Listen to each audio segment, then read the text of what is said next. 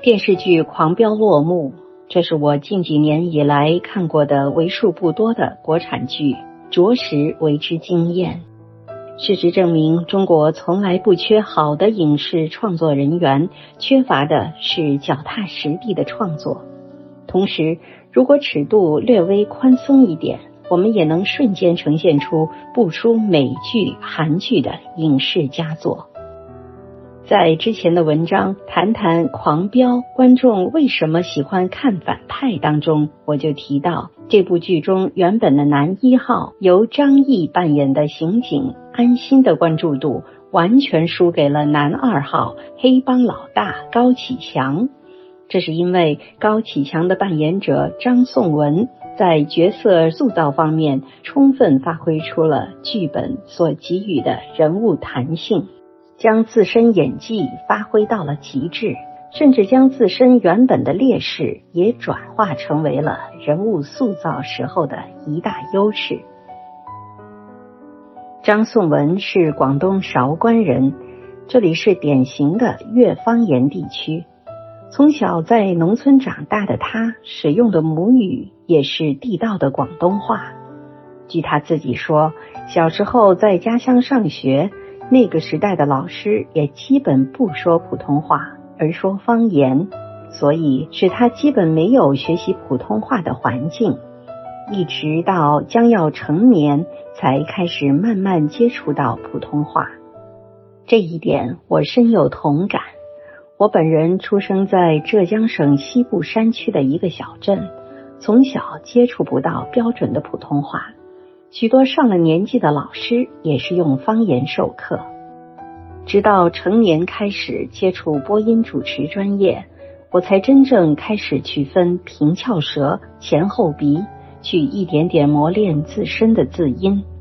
但是，生活在母语不是标准普通话的南方方言区的南方人，无论怎么努力，总是无法做到类似北京本地人的那种字正腔圆。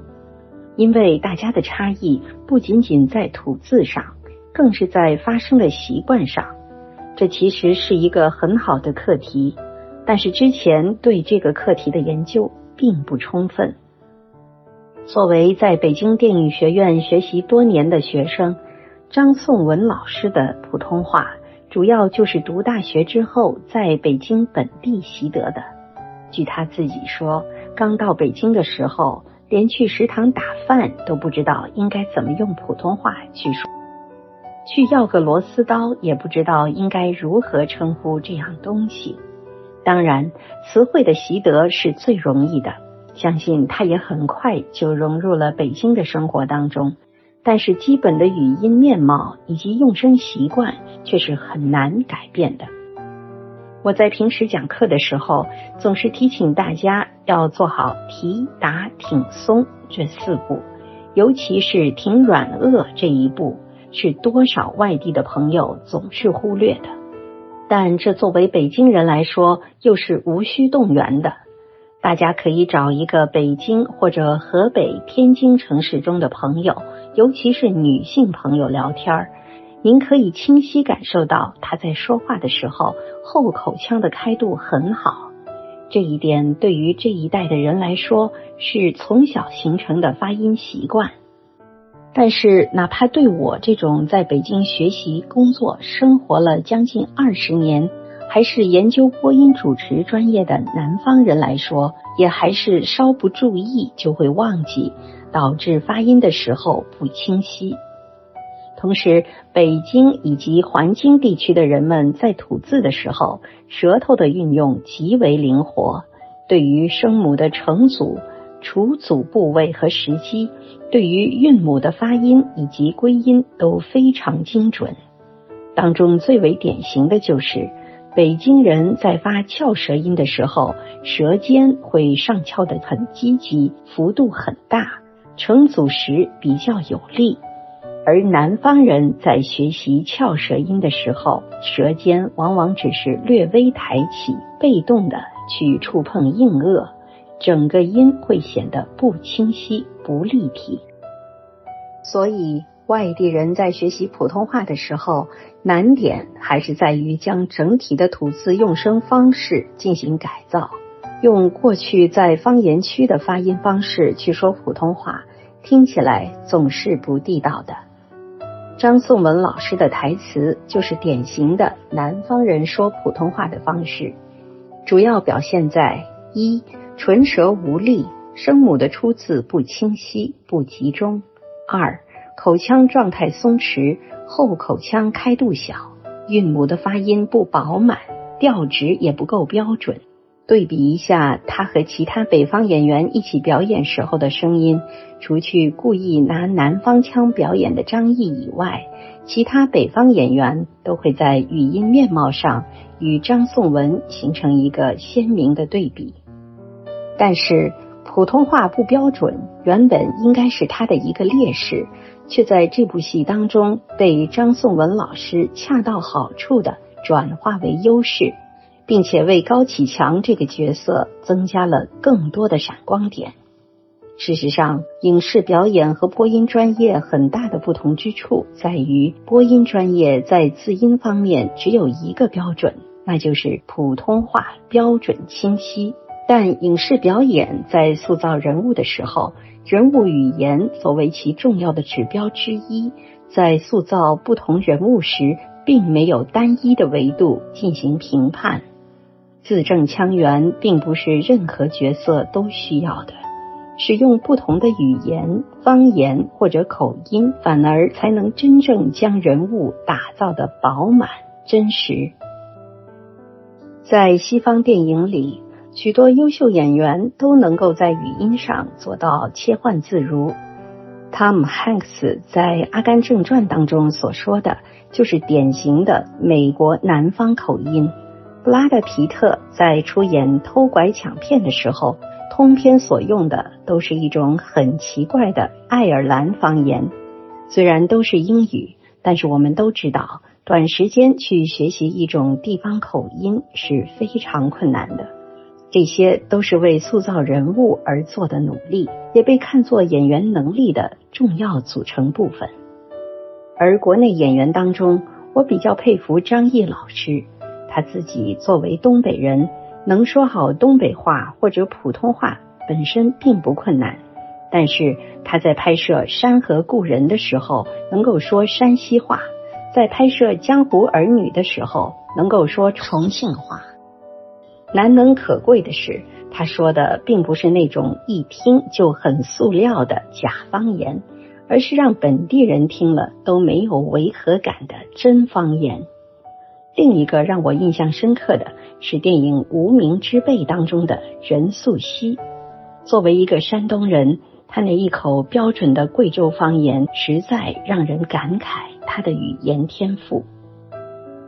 抗美援朝题材的电影《金刚川》当中，基本每个演员都在用自己的方言进行表演，这一点就极为真实。因为部队当中的军人本来就来自五湖四海，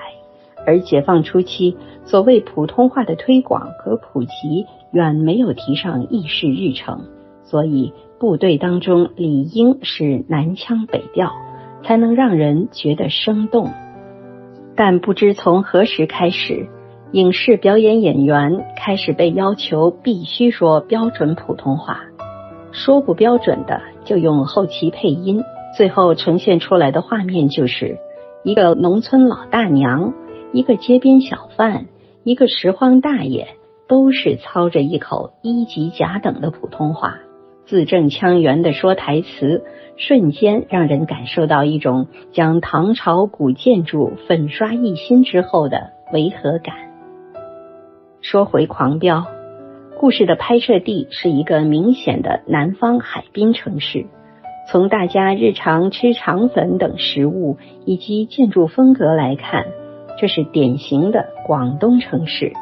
而且剧中人口口声声都是京海本地人，但是剧中大多数演员用的都是标准的北方口音，即便类似莽村村霸李宏伟这种乡土气息极重的广东农村青年，说的也是标准普通话。让人看完不由感慨我国推广普通话事业之成功。而全片当中唯一一个说过方言的主角，就是张颂文所扮演的高启强。他在好几场戏当中都用过广东话以及客家话。另外，主角张译所扮演的安心，主要使用的是一种南方腔调的普通话。还有一位叫蒋天的角色，一直在用一种广东腔的普通话说台词。所不同的是，蒋天的塑料普通话模仿的痕迹极重，听来并不真切。而事实上，现在的港商大多数已经不再使用这样的普通话了。张译的南方腔调时有时无，有时呈现出南方腔调，有时又是很标准的普通话。这是一个真正的南方本地人根本做不到的。而这时候，张颂文老师自带的广东腔普通话就发挥出极好的作用，因为非常地道，因为很接地气，因为一以贯之。作为一个卖鱼起家的角色，语音当中的方言痕迹非常贴合人物设定，偶尔蹦出的方言，无论是广东话还是客家话。都很符合广东本地的小商人形象，什么都接触，什么方言都会来一点儿，所以这个人物一开始就立住了。他不像是一个千里之外的影视人物，而像是我们身边的老张、老李，极为真实，非常亲切。在张颂文老师精湛的演技之下，他的带有方言痕迹的台词。反倒成为了全剧最贴合周遭环境、最能融入底层社会的标志，同时也衬托的那些在标准字音外衣之下的假大空的台词表演无处遁形。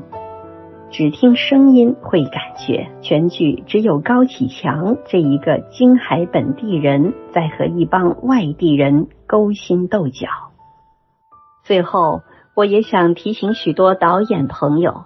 在角色塑造上过分追求字音的准确是没有必要的。模仿不同的方言特点，应当是一个演员的基本功。